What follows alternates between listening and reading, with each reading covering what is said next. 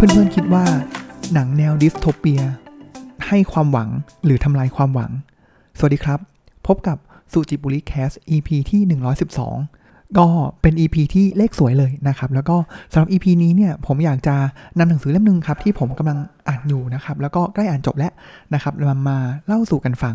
นะครับ หนังสือเล่มนี้เนี่ยมีชื่อว่าดิสโทเปีย ไม่สิ้นหวังนะครับ ก็เขียนโดยอาจารย์สรวิทย์ชัยนามนะครับ ซึ่งอาจารย์สรวิทย์เนี่ยโดยต้นฉบับนะครับจะเขียนเป็นภาษาอังกฤษนะครับต่างชาติ แล้วก็มีการแปลมาเป็นไทยนะครับ แล้วก็จัดแปลโดยสำนักพิมพ์เคล็ดไทยนะครับ ก่อนอื่นเลยเนี่ยครับเราผมอยากจะชวนคิดอย่างนี้ก่อนนะครับว่า หนังเรื่องดิสโทเปียนะครับความหมายของดิสโทเปียคืออะไรนะครับดิสโทเปียก็จะเป็นแนวคิดหรือว่าอาจจะเป็นสะท้อนอยู่ในภาพยนตร์ฮอลลีวูดนะครับเพราะว่าหนังสือเล่มนี้เนี่ยจะพูดถึงเรื่องของภาพยนตร์ฮอลลีวูดแล้วก็การเมืองของโลกนะครับซึ่งมันเหมือนกับ โลกที่มันสิ้นหวังนะครับ ผมว่าหนังแนวแนวเนี้ยจะช่วงหลังเนี่ยจะมีค่อนข้างเยอะนะครับ ไม่ว่าจะเป็น Hunger Game นะครับ Maze Runner นะครับ part หนึ่งของช่วงแรกของ Interstellar เนี่ยก็เป็นเช่นนั้นเหมือนกันนะครับ คือสะท้อนว่าถ้าโลกเราเนี่ยดำเนินไปแล้วเนี่ยความเหมือนความสิ้นหวังเหตุพยันตรายต่างโลกเนี่ยมันจะไปอย่างไรนะครับ ไม่ว่าจะเป็นเรื่องของการเมืองการปกครองที่มีความเหลื่อมล้ำมากยิ่งขึ้นนะครับ สภาพเศรษฐกิจที่เหลื่อมล้ำมากยิ่งขึ้น การเมืองที่มีผู้นำที่ทรราชมากขึ้นนะครับ ตัวอย่างก็อย่าง Hunger Game ใช่ไหมครับ ที่มันก็จะแบ่งเป็นดิสทริกต่างๆ แล้วก็ดิสทริกตรงกลางเนี่ยก็จะกุมอำนาจ แล้วหนึ่งในการที่เขาสามารถที่จะกุมอำนาจได้เนี่ยหรือแบบเป็นเหมือนเป็นซอฟต์พาวเวอร์ของเขาเนี่ยก็คือให้ ในแต่ละ district เนี่ยส่งตัวแทนมาแล้วก็แข่งขัน Hunger Game กันนะครับหรือว่าหนังเรื่อง Maze Runner นะครับที่ก็เอาคนทดลองนะครับอยู่ในหุบเขานะครับที่เป็นเหมือนเขาวงกตนะครับเพื่อที่จะหาคนที่เก่งที่สุดมาแต่ข้างนอกนั้นเนี่ยก็คือเป็นโลกที่มีโลกที่เจริญนะครับ แล้วก็มีโลกที่สิ้นหวังนะครับหรือว่าหนังหลายเรื่องเลยนะครับ ไม่ว่าจะเป็น In Time ผมว่าอันนี้ก็น่าสนใจนะครับเนี่ยหนังแนวเนี้ยที่จะสะท้อนว่า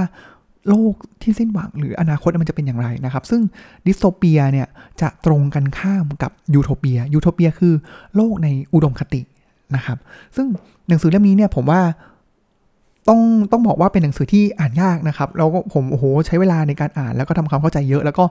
ค่อนข้างก็หลายตัวนี้ก็สับต่างๆเนี่ยข้ามไปเยอะเหมือนกันนะครับ เพราะฉะนั้นวันนี้เนี่ยอยากจะนำ แกนกลางของแนวคิดของอาจารย์สวิทชัยนามนะครับ มาเล่าสู่กันฟังว่า เอ๊ะ แล้วดิสโทเปียเนี่ย มันมันทำให้เราสิ้นหวัง คือแบบอะเป็นหนังที่แบบอย่างฮังเกอร์เกมนี้ใช่ไหมครับ มันก็แสดงภาพต่างๆ สิ้นหวังออกมา แต่มันอาจจะมีแบบความหวังนิดนึง ที่นางเอกก็สามารถที่จะกอบกู้สิ่งต่างๆ เหล่านั้นขึ้นมาได้นะครับ หรือว่า Maze Runner ก็ตามนะครับ อีกเรื่องนึงก็คืออย่าง Divergent ก็เช่นเดียวกันนะครับ ว่าเอ๊ะสุดท้ายแล้วเนี่ยมันเป็นหนังที่ทำให้เราสิ้นหวังแบบเออว่ะสุดท้ายแล้วโลกมันก็เป็นอย่างนี้แหละนะครับ หรือว่าทำให้เรามีความหวังอะนั้นเป็นประเด็นแรกที่เดี๋ยวจะนำมาเล่าสู่กันฟังนะครับ แล้วก็อีกประเด็นหนึ่งเลยนะครับ ที่บอกว่าแล้วรากของดิสโทเปียมันคืออะไรนะครับ ผมว่าลองระหว่างเนี้ยลอง ลองคิดตามไปพร้อมกันก็ได้นะครับ ว่าคำถามแรกก็คือดูหนังดิสโทเปียแล้วเราสิ้นหวังหรือว่าเรามีความหวังนะครับ อันที่ 2 ก็คือรากของดิสโทเปียเนี่ยคืออะไรนะครับ แล้วเดี๋ยวถ้าเกิดมีเวลาเนี่ยอยากจะมาสะท้อนว่าแล้วอย่างบ้านเราเนี่ยการเมืองไทยหรือว่าสิ่งที่กำลังจะเกิดขึ้นในบ้านเมืองเราเนี่ยมันมันสิ้นหวังไหมหรือว่ามันมีความหวังนะครับ ก็เดี๋ยวลองดูตามเวลานะครับ แล้วก็ดูว่า ไหนๆมันเป็นตอนหนึ่งหนึ่งสองแล้วเนี่ยก็เดี๋ยวเนื้อหาจะเซนซิทีฟเกินไปนะครับ อันนี้พัญญาผมก็บอกนะครับว่าเออก็อย่าให้ช่องโดนปิดนะครับ อันนี้ก็ตลกตลกโจกันนะครับอะกลับมาที่หนังสือนะครับ ผมผมชอบที่เขาเกริ่นอันนึงเลยนะครับ ว่าเขาบอกนี้ในเริ่มเหมือนบทต้นของหนังสือเนี่ยครับเขาก็เขาแบ่งนี้หนังสือเนี่ยแบ่งผมว่าแบ่งออกเป็น 2 part หลักนะครับ part แรกเลยเนี่ยก็คือเป็นเนื้อหาที่ว่าด้วยเรื่องของทฤษฎีต่างๆ แนวคิดนะครับ เกี่ยวกับดิสโทเปียนะครับ แล้วก็ part หลังเนี่ยมันจะมีอีก 4 บทนะครับ ที่เขาก็จะ วิเคราะห์ภาพยนตร์ฮอลลีวูดนะครับ แล้วก็อันนั้นก็จะค่อนข้างก็ได้อรรถรสที่ดีนะครับ และมุมมองที่ค่อนข้างลึกซึ้งในการที่จะเรามองภาพยนตร์นะครับเขาบอกนี้ก่อนครับว่าใน part แรกเนาะวันนี้อยากจะเล่าใน part แรกเป็นหลักนะครับ ก็คือว่าเขาเกริ่นอย่างนี้ก่อนเลยครับว่า ให้เขาให้เห็นความเชื่อมโยงนะครับ ว่าวัฒนธรรมนะครับ กับการเมืองเนี่ยมันมีความสอดคล้องกันนะครับ ที่เขาโยงมาอย่างนี้ก่อนเลย เพราะว่า ดิสโทเปียเนี่ยหรือเป็นสะท้อนมาในภาพยนตร์ที่เป็นแนวดิสโทเปียเนี่ยครับมันเหมือนเป็นลักษณะของซอฟต์พาวเวอร์อย่างหนึ่งนะครับที่ทางอะประเทศแต่ประเทศเนี่ยก็นำมาใช้ในการที่จะ dominate ทางการเมืองนะครับ เช่นผมว่ามันชัดมากเลยนะครับ หนังภาพยนตร์ช่วงหนึ่งเลยเนี่ยครับของฮอลลีวูดเนี่ยจะในช่วงสงครามเย็นนะครับสายลับเจมส์บอนด์อะไรต่างๆเนี่ยครับช่วงนั้นเนี่ยจะค่อนข้างไปในทางว่า โซเวียตเนี่ยเป็นตัวร้าย เพราะฉะนั้นมันเหมือนเป็นเป็นวิธีการหนึ่งแหละที่ใช้ซอฟต์พาวเวอร์ในการที่จะ dominate ความคิดทางการเมืองนะครับ เช่นเดียวกันเลยนะครับว่าในกลุ่มของนักคิดนักเขียนหรือว่าคนที่ทำภาพยนตร์เนี่ยครับพอเราเขาเห็นแล้วแหละว่าโลกเราเนี่ยพอเรามันเจอเหตุต่างๆ แล้วเนี่ยมันจะไปในทิศทางที่มันสิ้นหวังเลวร้ายลง เขาก็จะสะท้อนออกมาในภาพยนตร์แนวดิสโทเปียนะครับ ทีนี้ครับ กลับมาต่อเรื่องของภาพยนตร์ดิสโทเปียนะครับอย่างที่บอกไปในทีแรกนะครับ ว่าจำนวนหนังฮอลลีวูดนะครับที่เป็นแนวดิสโทเปียเนี่ยก็เพิ่มขึ้นเรื่อยๆนะครับไม่ว่าจะเป็น Hunger Games Maze Runner Divergent นะครับจริงก็ Planet of the Apes ก็ใช่นะครับ Upside Down นะครับ The Road Looper Edge of Tomorrow Oblivion ต่างๆนะครับก็มันมามากขึ้นนะครับเขาบอกนี้หนังสือเขาบอกว่าในแง่หนึ่งเลยเนี่ยมีคนบอกว่า ดิสโทเปียภาพยนตร์ดิสโทเปียเนี่ยครับมันอาจจะใช้ทำเหมือนกับทำหน้าที่ที่จะเบี่ยงเบนความสนใจของเรานะครับก็คือ distract เรานะครับจากสมมุติว่าสภาพเป็นอยู่ตอนนี้แล้วก็แบบอาจจะแย่อาจจะกลางๆ แย่ๆนะครับแบบโอ้โหเราก็แบบลำบากอยู่นะครับชีวิตลำบากอยู่ไม่ว่าจะเป็นเศรษฐกิจ ไม่ว่าจะเป็นอ่าล่าสุดในไทยก็จะมีประเด็นเรื่องซีเซียมนะครับหรือว่าเลือกตั้งนะครับที่กำลังจะเกิดขึ้นนะครับที่แบบเออเราก็ไม่รู้ว่าอนาคตจะเป็นอย่างไรมีแต่ความ วุ่นวายนะครับ แต่ว่าพอเรามีหนังแนวดิสโทเปียออกมาเนี่ยคือ มันไปภาพแบบสุดเลยครับ ว่าสุดท้ายแล้วเนี่ยโอ้โหมันจะเกิดความเลวร้ายอะไร ซึ่งมันดิสแทรกไปอย่างนั้นเนี่ยทำให้มันกลับมาเกิดการเปรียบเทียบนะครับว่าเฮ้ยตอนนี้เนี่ยมันก็ดีอยู่แล้ว ก็เป็นไปได้ ซึ่งก็มีนักคิดคนหนึ่งนะครับ ชื่อว่าโจคีแนนเนี่ยครับเขาก็ เหมือนเป็นนักวิจารณ์ภาพยนตร์นะครับ แล้วเขาก็แสดงความกังวลนะครับ ต่อการเพิ่มขึ้นของจำนวนภาพยนตร์ที่เป็นดิสโทเปียในช่วงนี้นะครับเขาบอกว่าพอมันมีภาพยนตร์ดิสโทเปียเนี่ยมันจะทำให้เราเกิดความรู้สึกสิ้นหวังนะครับ แล้วก็นำไปสู่แนวคิดทัศนคติที่มองโลกเนี่ยในแง่ร้าย และที่สำคัญเลยคืออยู่ในสภาวะที่ไร้อำนาจนะครับ ก็คือมันแง่ร้ายแหละ แต่ว่าเราก็ไม่สามารถที่จะทำอะไร แก้ไขอะไรกับมันได้นะครับก็คือแบบดูไปก็มันไม่จะลงใจมันเหมือนเป็นภาพยนตร์ที่ชั้นเลวนะครับที่เอาแต่พูดแต่เรื่องแย่ๆนะครับซึ่งไอ้แบบเนี้ยครับสิ่งผู้เขียนเนี่ยครับคืออาจารย์สรวิชัยนามเองเนี่ยครับเขาบอกว่าเฮ้ยเขาเห็นแย้งนะเลยเป็นที่มาที่ไปนะครับกับคำถามนะครับว่าดิสโทเปียเนี่ยมันสิ้นหวังหรือไม่สิ้นหวังนะครับอันนี้คือแนวความคิดของอาจารย์สรวิศ ชัยนามนะครับเขาบอกว่าจริง ๆ แล้วเนี่ยการเกิดขึ้นของ หนังดิสโทเปียเนี่ยครับมันมันมีประโยชน์นะ มันมีประโยชน์ในแง่ที่หนึ่งเลยเนี่ยครับ มันบอกว่ามันกำลังนำเสนอความคิดนะครับ หรือว่าคำอธิบายนะครับว่าสภาวะดิสโทเปียต่างๆ เนี่ยเกิดขึ้นได้อย่างไร และเราจะสามารถออกจากสภาวะดังกล่าวได้อย่างไรนะครับ ก็ลองนึกย้อนในหนังนะครับ ว่าเออเราเปิดภาพยนตร์มาเนี่ยเราก็จะเห็นว่าเออโลกมันเลวร้ายมีอย่างนั้นอย่างนี้นะครับ แล้วก็ลงดิ่งไปเลยว่าเฮ้ยสุดท้ายแล้วเนี่ยลากมันอยู่ที่ไหน นะครับเดี๋ยววันนี้ผมพูดต่อนะครับแล้วก็มันกำลังเตือนเราครับว่าถ้าหากสถานการณ์ในปัจจุบันเนี่ยอันนี้ย้อนกลับมาในปัจจุบันแล้วนะครับว่าเราเห็นแล้วว่าภาพอนาคตมันจะเป็นอย่างไรนะครับก็ย้ำเตือนของเรากลับมาครับว่า ถ้าเรายังปล่อยให้ปัญหา ไม่ว่าจะเป็นสภาพอากาศ climate change เป็นแบบนี้ความเหลื่อมล้ำเป็นอย่างนี้เนี่ยเราเห็นแล้วนะว่าดิสโทเปียในอนาคตเนี่ยมันเกิดขึ้นแน่นอน และสุดท้ายเลยครับข้อ 3 ก็คือ หลายเรื่องนะครับเขาก็จะนำเสนอแนวคิดครับว่าเราเนี่ยอย่างน้อยเลยเนี่ยมันต้องเป็นความหวังที่เราต้องทำงานร่วมกัน ในการที่จะหายุทธศาสตร์ หาแนววิธีการเนี่ยเพื่อที่จะไม่ให้ไปถึงจุดนั้นนะครับ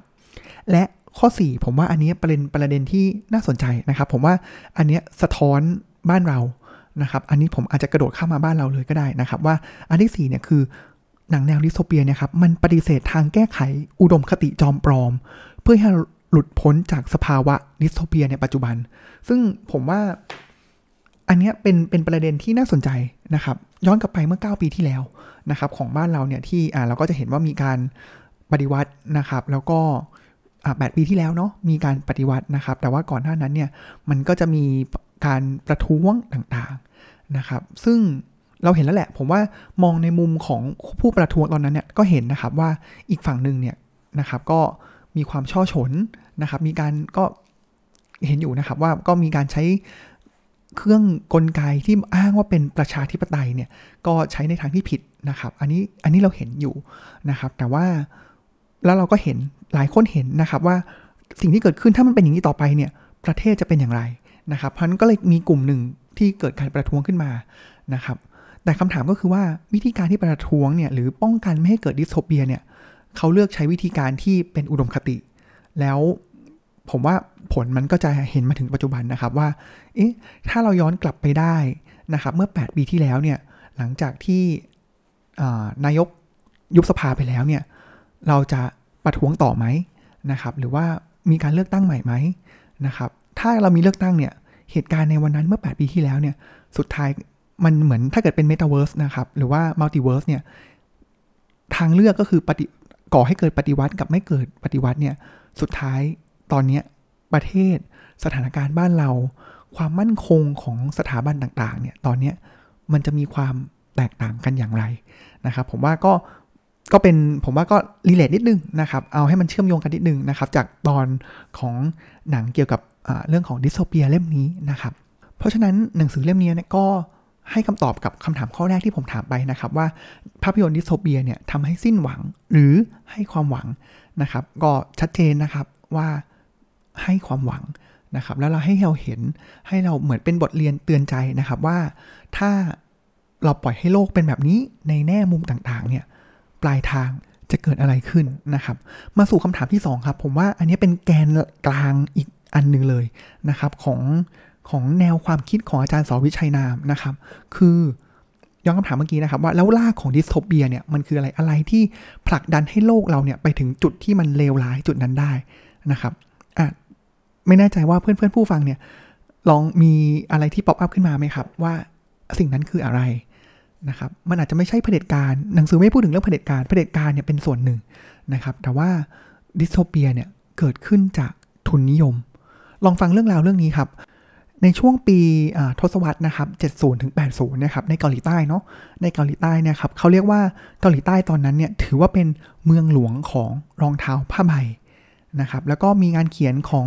อนักวิชาการท่านหนึ่งนะครับ ก็คือ Cynthia Enloe นะครับ เขาพูดอย่างนี้ครับ ในหนังสืองานเขียนของเขาเนี่ยเขาสรุปไว้ว่าระบอบทหาร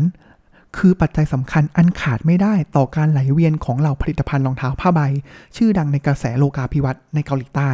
เพราะมันช่วย ค่าจ้างให้อยู่ในระดับที่ต่ำอีกทั้งขูดรีดควบคุมและกำลับแรงงาน ซึ่งส่วนใหญ่แล้วเนี่ยก็จะเป็นสตรี และยัดเยียดชุดความคิดที่ว่า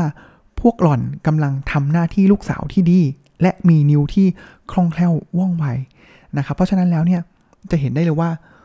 แกนกลางของรองเท้าผ้าใบ เศรษฐกิจรองเท้าผ้าใบเนี่ยมันคือทุนนิยม แต่ทุนนิยมเนี่ยไม่ว่าจะอยู่ในอนุรักษ์นิยมเผด็จการประชาธิปไตยเสรีนิยมเนี่ยทุนนิยมสามารถ กลืนไปได้หมดเลยนะครับ แล้วมันก็จะทำให้เหตุการณ์ต่างๆเนี่ยมันก็จะเป็นดิสโทเปียมากขึ้นเดี๋ยวผมจะเล่าต่อไปนะครับ เพราะฉะนั้นสิ่งที่พอเราคนเกาหลีใต้เนี่ยเริ่มตระหนักแล้วว่าเฮ้ยการที่เราได้มาซึ่งการเป็นเมืองหลวงของรองเท้าผ้าใบเนี่ยมันมันก่อให้เกิดความเหลื่อมล้ำก่อให้เกิดการกดขี่แรงงานผู้หญิงนะครับเขาก็จะค่อนข้างปฏิเสธ แล้วหลังจากนั้นเนี่ย ตัวทุนนิยมเนี่ยมันก็ทำงานของมันนะครับ มันก็จะเคลื่อนไปหาประเทศที่เอื้ออำนวย และหนึ่งในนั้นก็คือประเทศไทยของเรานั่นเองนะครับอะอันนี้ก็เป็นตัวอย่างนะครับที่บอกว่าทุนนิยมไม่ว่าจะอยู่ที่ไหนเนี่ยมันคือรากของการให้เกิดดิสโทเปียนะครับ อีกอันหนึ่งนะครับเขาบอกว่าจริง ๆ แล้วเนี่ยหนังเนี่ยลองลองเป็นผมว่าเราจับที่ Hunger Game ก็ได้ นะครับ Hunger Game เนี่ยเห็นไหมครับ ในตัวดิสทริกของอ President Snow เนี่ย โอ้โห เป็นไงบ้างครับ เศรษฐกิจดีมากนะครับ แล้วก็ไปกดขี่ดิสทริกต่างๆ ถูกไหมครับ อันนี้ก็จะเป็นสะท้อนเหมือนกันนะครับหนังหนังเรื่อง In Time ถ้าจำกันได้นะครับ ที่แต่ละคนเนี่ยจะมีเวลาอยู่ที่ข้อมือตัวเองนะครับ แล้วก็ทำงานเพื่อให้ได้เวลามา ซึ่งถ้าเกิดเวลาหมดเนี่ย เสียชีวิตนะครับแล้วมันก็จะมีเมืองหลวงตรงกลางเนี่ยครับที่บางคนเนี่ยโอ้โหมีเวลาแบบเป็นล้านปีไม่จำกัดเลยนะครับจนพระเอกต้องไปขโมยมาแล้วก็ไปแจกจ่ายให้คนนะครับอันนี้แหละเห็นปะมันก็จะสะท้อนว่าทุนนิยมในดิสหนังดิสโทเปียนะครับมันจะสะท้อนว่าทุนนิยมเนี่ยแหละมันคือรากตัวร้ายที่สุดนะครับหนังบอกนี้ครับในยะของภาพยนตร์แนวดิสโทเปียเนี่ยเขาบอกว่าภาพยนตร์เนี่ยไม่ได้ทำหน้าที่กระชากหน้ากากความชั่วร้ายของทุนนิยม เพราะทุนนิยมไม่ต้องการทำให้เราเชื่อว่าทุนนิยมเป็นระบบที่ดีที่สุด เพียงแค่ทำให้เราเชื่อว่าเป็นทางเลือกทางเดียวที่เป็นไปได้ โอ้โห ลึกซึ้งนะ ลึกซึ้ง ผมว่าการที่จะอธิบายประเด็นนี้ได้เนี่ย ผมต้องย้อนกลับไปในหนังหนังสือเล่มแรกนะครับ ของอาอาจารย์สรวิทย์นะครับ ที่ผมอ่านเนาะที่ชื่อว่าเมื่อโลกซึมเศร้านะครับเขาก็จะเอาแนวคิดของคุณโรเบิร์ตฟิชเชอร์เนี่ยครับเข้ามาบอกนะครับว่าเรื่องของสัจจะนิยมสัจจะทุนนิยมนะครับที่บอกว่าทุนนิยมเนี่ยเหมือนเป็นทางที่ดีที่สุดนะครับในการที่จะของการที่จะผลักดันโลกใบนี้นะครับเพราะว่าถ้าเกิดในฝั่งหนึ่งเลยคอมมิวนิสต์สังคมนิยมเนี่ยมันก็สู้ทุนนิยมไม่ได้ไปแล้วนะครับแล้วก็ทุนนิยมเนี่ยสิ่งที่ทุนนิยมบอกนะครับก็คือว่าอันนี้ระดับปัจเจกนะครับในใน แกนหลักของหนังเล่มนั้น หนังสือเล่มนั้นนะครับเขาบอกว่าทุนนิยมเนี่ยในระดับปัจเจกนะครับ ก็คือทุกคนเนี่ยเราสามารถที่จะประสบความสำเร็จได้ ถ้าเราพยายามนะครับ ก็จะเราจะเห็นตัวอย่างของมาร์คซักเกอร์เบิร์กบิลเกตสตีฟจ็อบส์นะครับ แต่ในขณะเดียวกันเนี่ยมันเซตแบ็กของมันของมันเลยนะครับ อีกทางกลับกันของมันก็คือ ถ้าเกิดคนที่ไม่ประสบความสำเร็จ มันก็จะเหมือนเป็นการตราหน้านะครับ ว่าก็เพราะคุณเนี่ยไม่ได้พยายาม เพราะฉะนั้นความรับผิดชอบของการที่จะประสบความสำเร็จ หรือไม่ประสบความสำเร็จเนี่ยมันถูกผลักไปที่ระดับปัจเจกนะครับทั้งทั้งที่จริงแล้วเนี่ยมันมีปัจจัยเรื่องของความเหลื่อมล้ำต่าง ๆ มากมายนะครับ เช่นเดียวกันเลยครับว่าดังมองอันนี้คือมองในมหาภาคนะครับ มองในความของทั้งโลกเลยเนี่ยครับเหมือนกันนะครับว่าอย่างตัวอย่างของอเคสของ เมืองหลวงผ้าใบนะครับในเกาหลีใต้นะครับ หรือว่าในสิ่งต่างๆเนี่ยเขาก็บอกว่าทุนนิยมเนี่ยมันก็มันเป็นทางเลือกเดียวนะครับที่จะทำให้เราเนี่ยผลักดันโลกเนี้ยไปต่อข้างหน้าได้นะครับ ทีนี้ทุนนิยมเนี่ยครับตัวทุนนิยมเองเนี่ยครับหลักการเนี่ยที่ทุนนิยมยึดถือเนี่ยมีไม่กี่อย่างนะครับตามที่หนังสือเล่มนี้บอกเขาบอกว่ามันคือเรื่องของการสะสมมูลค่านะครับ เช่นอะก็จะเห็นได้ว่าคนรวยไม่กี่คนในโลกสะสมมูลค่าเวลเนี่ย เท่ากับ 50%ของครึ่งล่างของโลกนะครับ หรือว่าเรื่องของการเจริญเติบโตของผลกำไร เห็นไหมครับว่าตลาดหลักบริษัทในตลาดหลักทรัพย์เนี่ย สิ่งที่เขาพูดถึงกันเนี่ยคือเติบโต เติบโต เติบโตอย่างเดียวเลยนะครับ ซึ่งมันก็คือเป็นแกนหลักของทุนนิยมนะครับ แล้วก็เรื่องของการแข่งขันกันทางเศรษฐกิจนะครับ ทีนี้พอลามันก็จะเห็นแล้วว่ามันก็จะมี หลายอย่างเนี่ยที่เกิดขึ้นผมชอบมุมนี้นะ หลายอย่างที่มันเกิดขึ้นเนี่ยครับมันก็จะเริ่มอาจจะก่อผลไม่ดี หรือแบบไปผลักให้ผลักดันการใช้ทรัพยากรต่างๆ มากมายนู่นนี่นั่นนะครับ มันก็จะมีเขาเรียกว่าเป็นระบบนะครับที่ปิดบังด้านมืดของตนเองนะครับหรือของทุนนิยมเองนะครับ หนังหนังสือเล่มนี้ก็บอกว่าไม่ว่าจะเป็นศัพท์นะครับ คุณไหมเดี๋ยวลองฟังดูนะครับ การลงทุนซ้ำ reinvesting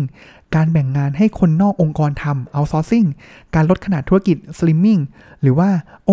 คำต่างๆ เช่น โอกาสในการเปลี่ยนแปลงวิชาชีพ career change opportunity ก็อันนี้ก็คือ lay off คนถูกไหมครับ ก็คือปรับคนนะครับ หรือว่าเมื่อกี้ outsource ก็คือนี่แหละ ลดคนเหมือนกันนะครับ แล้วก็พอ outsource ใช่ไหมครับ cost ในการที่จะบริหารจัดการคนเนี่ยก็จะลดลงนะครับ หรือว่าผู้คนกำลังประสบกับสภาวะว่างงานอย่างถาวร ก็คือคนตกงาน แต่ว่าก็แค่ บิดคำให้มันดูสวยงามขึ้นนะครับ ศักยภาพในการว่างงานอยู่เสมอ หรือความเปราะบางในบางส่วนของภาคแรงงาน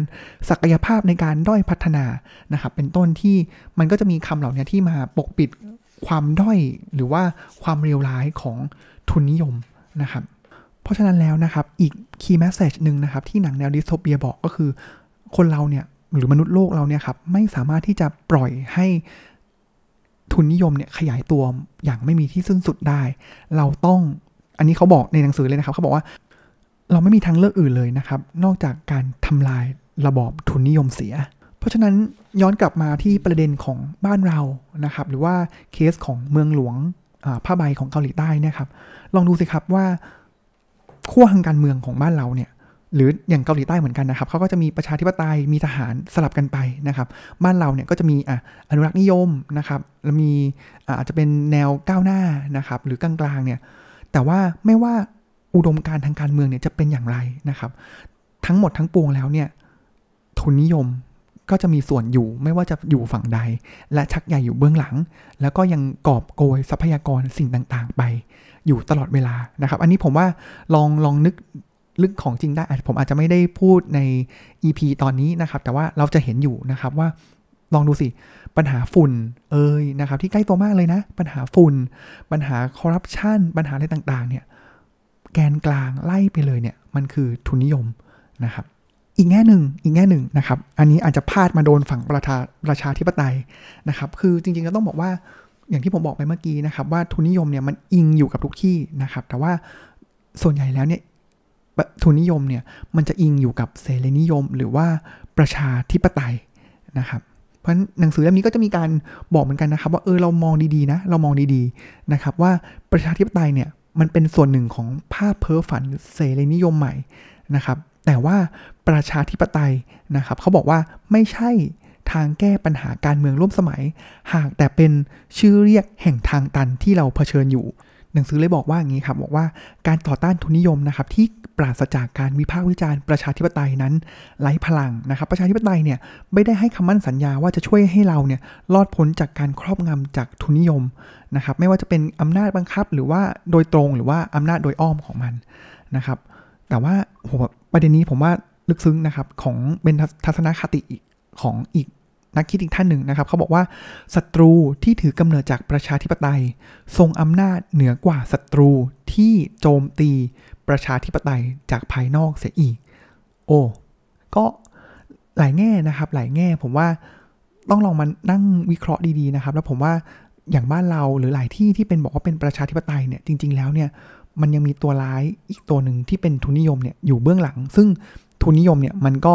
ก่อเกิดจาก ส่วนหนึ่งเลยเนี่ยก็ก่อจะเกิดจากประชาธิปไตยนะครับแล้วก็บอกว่าการเพิ่มอำนาจให้แก่ปัจเจกบุคคล และขยายสิทธิปัจเจกภายใต้ระบอบประชาธิปไตยนำไปสู่การทำให้ปัจเจกชนบางคน เข้มแข็งอย่างคาดไม่ถึง และเป็นอันตรายต่อสวัสดิภาพของสังคม ประชาธิปไตยเนี่ยกำลังป่วยมากขึ้น เพราะพิษของส่วนเกิน ล้นเกินของมันเอง อิสรภาพกับกลายเป็นทรราชประชาชน กลายเป็นมวลชน ซึ่งง่ายต่อการครอบงำความปรารถนาในความก้าวหน้ากลับกลายเป็นสงครามครูเสดระบบเศรษฐกิจ รัฐ และกฎหมายหาใช่ช่องทางสำหรับการเติมเต็มความต้องการของทุกคน ในทางตรงกันข้าม มันกลับกลายเป็นส่วนหนึ่งของกระบวนการลดทอนความเป็นมนุษย์ ซึ่งหนังสือก็จบด้วยคำถามนะครับ จริงก็มีอีก part ใหญ่เลยนะครับ ก็คือแล้วอะไรล่ะ ที่จะเหมือนมาเป็นแสงสว่างใหม่นะครับ แล้วมันจะกลับกลายเป็นระบอบประชานิยมฟาสซิสต์หรือเปล่า ที่จะเป็นทางเลือกนั้น การคลั่งศาสนาสุดโต่งหรือเปล่า หรือว่าระบอบทุนนิยมที่ประดับตกแต่งด้วยค่านิยมแบบเอเชีย ก็คืออย่างจีนเป็นต้นนะครับ แล้วก็ผมว่าใน part แรกอันเนี้ยช่วงหลังผมอ่านแล้วก็ไม่ค่อยอินสักเท่าไหร่นะครับเขา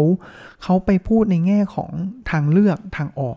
นะครับ แต่ว่าทางออกเนี้ยเขาไปพยายามจะไปปรับแนวคิดของคอมมิวนิสต์มานะครับ ซึ่งผมว่าก็อ่านแล้วไม่อินนะครับ ก็เลยไม่ได้คิดว่าคงไม่ได้นำมาเล่าสู่กันฟังในที่นี้นะครับ แต่ว่าผมว่าประเด็นเรื่องนี้เนี่ยที่ผมว่ามันก็ยังมันต้องดีเบตอีกเยอะนะครับ ผมว่าโลกเราเนี่ยยังยังห่างไกลกับอุดมคติ แล้วก็เรายัง มุ่งตอนนี้เรายังมุ่งไปสู่ดิสโทเปียนะครับแล้วก็ตัวที่ผลักให้เราไปสู่ดิสโทเปียเนี่ยก็คือทุนนิยมนั่นเองนะครับผมขอจบการเล่าหนังสือวันนี้นะครับจริงก็มีแทรกทัศนะของผมไปบ้างเล็ก ๆ น้อยๆนะครับด้วยเรื่องเกี่ยวกับมนุษย์ข้าวโพดนะครับผมชอบเรื่องนี้นะ ลองต้องเพื่อนเพื่อนผู้ฟังฟังแล้วอาจจะฟัง EP นี้อาจจะเริ่มเหนื่อยแล้วนะครับ แต่ผมว่าลองตั้งสติดีๆนะครับ ผมว่ามันเออมันวิธีเขียนเขาลึกซึ้ง นะครับ แล้วก็มีความเสียดสี เขาบอกนี้ครับ เขาบอกว่าเป็นเรื่องมนุษย์ข้าวโพดเนี่ย มันเกิดขึ้นอย่างนี้นะครับ ชายผู้หนึ่งเนี่ยหวาดกลัวไก่เป็นที่สุด ชายคนนี้หวาดกลัวไก่นะครับ สาเหตุเพราะอะไร เพราะว่าเขาว่าเขาคิดว่าตัวเขาเองเนี่ยเป็นเมล็ดข้าวโพด เป็นอาหารโอชาของไก่ เขาถูกส่งตัวไปรักษาที่โรงพยาบาลโรคจิตนะครับ คั้นเวลาผ่านไปไม่กี่เดือนเนี่ย เขาก็ได้รับการวินิจฉัยนะครับว่าหายป่วยแล้ว อย่างไรก็ตาม นะครับ ก่อนที่เขาจะออกจากโรงพยาบาลเนี่ยเขาก็ยังไม่กล้าก้าวไปที่ไหน เพราะว่าเขาก็ยังมีความกลัวไก่อีก หมอจึงถามเขาว่าการรักษาหลายเดือนที่ผ่านมา มันไม่ได้ช่วยโน้มน้าวให้เขากลับใจเชื่อว่าเขาเป็นมนุษย์เลยหรือ ยังยังคิดว่าตัวเขาเองเนี่ยยังเป็นมนุษย์เป็นเมล็ดข้าวโพดอยู่หรือ ฟังดีๆนะครับ ชายผู้นี้ตอบว่า เขาทราบดีว่าเขาเป็นมนุษย์ ไม่ใช่เมล็ดข้าวโพดแล้ว แต่ไก่มันจะรู้เรื่องหรือเปล่าล่ะ เรากำลังถามคำถามในทำนองเดียวกันกับว่า แล้วทุนนิยมมันจะรู้หรือเปล่าสำหรับวันนี้ก็ขอขอบคุณที่ติดตามรับฟังนะครับ แล้วก็ขอกล่าวคำว่า สวัสดีครับ